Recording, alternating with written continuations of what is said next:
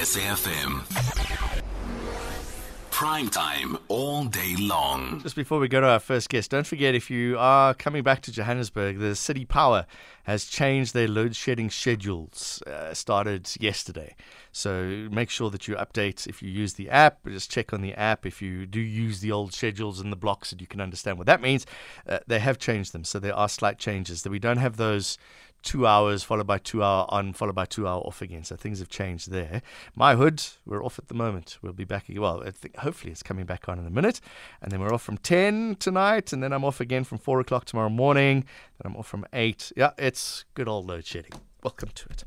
There's uh, a whole lot of changes that have happened in the last year or so for e hailers in South Africa.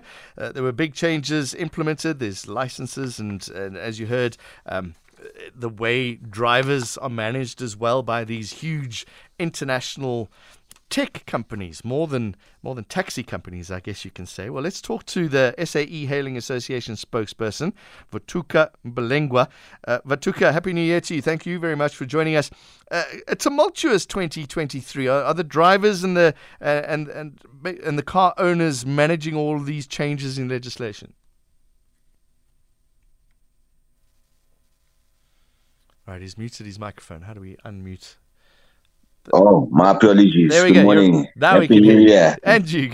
It's a it's a slow start. It's okay. It's a slow start. It was a rough night. uh, thanks for having me. Um, I think, yes, it certainly has been a tumultuous 2023. Um, the drivers and owners alike, I don't think we can really feel the impact of whatever policy changes that have been affected by Uber or Bolt or the e, big e-hailing companies. Um, and, you know, I think a lot of these policies are sort of reactive and they're very artificial that that sort of changes they're sort of uh, uh, uh, claiming to have implemented. Um, but in reality, we're not really experiencing a, a difference in support on the ground. We're Right. seeing more money in our bank accounts. We're not seeing reduced commissions. One of the issues employment contracts. You want to be seen as full time employees. What's the process with that? Look, I think really we just need to redefine everything, whether from employees, whether you are a a a, a, a, a, a self a, a self-employed person or or what do they call us uh, independent contractors Yes. Um, I think we really need to introduce new language that speaks to to the world and the direction that it's going. Uh, we are within a tech revolution, and the, the general landscape of employment is changing across many different industries. So, you know, the the, the real question is moving forward as a co- country is that how do we then ensure that our Labor Relation Act keeps and continues to find its relevance in changing dynamics within the employment space? You know, and you know continually talking about e-hailing about and trying to enforce that there must be uh, employment contracts i don't think will work but we must ensure that we enforce that uh, labor is protected Yeah, there, there's this gap, isn't there, between uh, what, what are, as I said, essentially tech companies. Their job is is not necessarily uh, moving people around. Their job is to make sure that the tech to move people around is enabled. And there, is there a gap there? look the tech to move people around is fantastic i think what the tech has done to transportation on a global scale is is fantastic uh, it's but for me it's it's almost like every other revolution that has happened previously whereby labor was the exploited part Yeah. It's just that in this current revolution, we're just not aware of it.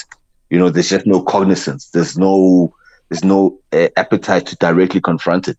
I hold the opinion that we've got our our labor exploitative labor practices in South Africa are far worse now than they've ever been in apartheid and colonialism. Sure. Let's talk about some of the, the new things that came in in the last year. There were the, these, what are they, Bajaj Qute, these these tiny little vehicles that came on the roads and then they were quickly com- uh, impounded by municipalities. What's the status with them now? Look, I'm not too sure exactly because we continue to see Bajajas on the road. But as far as we are aware, we've we've seen uh, uh, uh, uh, our law enforcement agencies, Metro Police, come out and say we do not want Bajajas on the road. As an industry, we don't believe that they, they they conform to the sort of safety standards we should be pursuant of as an industry. Um, we think it's an absolute travesty that the the, the mayor himself went and, and backed this initiative uh, and, and partnered with Bolt you know, to say we're rolling out Bajajas to create opportunities, but these are not real opportunities. All they've created is more danger for people within industry. Mm. But I think more importantly, it also highlights that government doesn't respect transportation. They don't engage with the industry, and we hope that will change. Uber's introduced a process where multiple drivers, something called Trip Radar, uh, but uh, shown to multiple drivers who then bid each other out, I guess, to get the trip. That could, it's, it's fantastic for the consumer, but not so good for the driver. Are you still there? Let's see. Vhatuka, are you there? Hi, hi. Are you there? Sorry. I'm back. Yeah, you broke away. I was talking about Uber and this uh, almost where the drivers get to bid on, on their prices. That's great for the consumer, but not so much for the driver. Yeah, that's almost like, guys, please volunteer yourselves to be exploited. You know, whoever's willing to accept this lowest bid, it's fine. Yeah. We've ensured that you are absolutely desperate. We've ensured that there's too many vehicles within industry, and we know that you need to make whatever you can make you know, uh, uh, Raiders and it's a slap in the face, really. I think it's an insult to our general intellect. The, the local boys and girls coming in, Boza Ride is one of them, and, and others. I see the Santaco has also announced a partnership with uh, Taxi Ride. How are they changing the landscape? Look, they're only going to be able to change the landscape if we as the country back them. If we actually download the apps and try and keep requesting now and again on a regular basis up until we find our feet and gain momentum. You know, we're going up against global tech giants.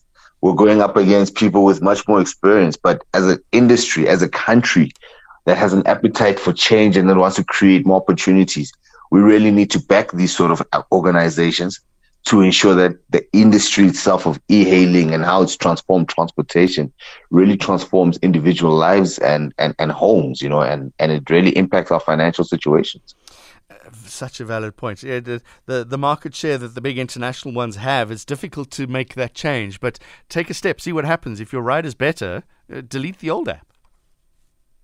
Yeah, you know, I think also it requires patience, guys. We're not going to be able to to to to compete with Uber directly, openly. But if we're the country, then just agree that you know what, we back companies that are just going to take better care of drivers, which then translates to safety, increased safety within industry, you know, I think we we we should have the patience to at least try and back our own. And we need to create this culture. You know, these these these form part of some of the agendas and dialogues we want to have this year. Uh, we're going to be engaging society in a much more different manner, and you know, we're really restructuring our association to really position itself to be prepared for other future changes. Vhatuka, quickly, I know we probably should have done this before the festive season, but what is the process when an e driver arrives? What is the security process that one should follow? Take it from, from the perspective of a passenger. Uh, the, the car's arrived, I've checked the number plate, obviously, that should be the first thing to do. How do I make sure the guy in the car is legit, and what is the process that needs to be followed? Yeah, so we think that to ensure that there's safety within industry, um, the, the, the vetting of, of participants should be done by the state and not by e-hailing organizations themselves. Mm. Because the assumption of drivers or the assumption of passengers is that whichever whichever platform they're using has got the full details of who the driver is. And that, that that's what reassures passengers saying thinking that this person is fully vetted. But that's not entirely true. Some of the vetting processes are rather lax and and and it speaks to the agenda that of, of exploitation in my opinion you know um, the less information we have on drivers the less they can hold us to account wow. uh, the less we can you understand so so so really you know the idea of safety i don't think it i think it's a bit of a delusion mm. yes 95 99% of our rides will be will end up safely but unfortunately there are many that end up in a lot of uh, uh, tragic and unfortunate situations. And we're not aware of that. And I think it speaks to training. You know, we need to set standards within industry. We need to set a benchmark. We need to be able to say, I belong to this app company or this association. Mm. And our guarantee to the public is that we're going to serve you right. We're going to treat you right. And we know who our drivers are. We can find them. We've vetted them and check the star ratings. That's why the star ratings are there, right? If somebody's a 4.6, rather cancel the ride? Not necessarily. The star rating issue is is rather tricky. Uh-huh. There isn't enough customer training when it comes to star rating. So most people do those five stars and just hit something just to close Make the screen and move yeah. on. But they're not even aware of the actual long term impact. You understand? Um, so you know, even the rating service, as as drivers, we also rate customers, and we don't see how that impacts them. You know, we can rate somebody as rude and whatever, but they can they'll continue to request. So there's there's no consequences generally. You know, there's no there's no consequences for mistreating drivers. There's no consequences for people who've been robbed, and they, they, they people who rob them can never be found.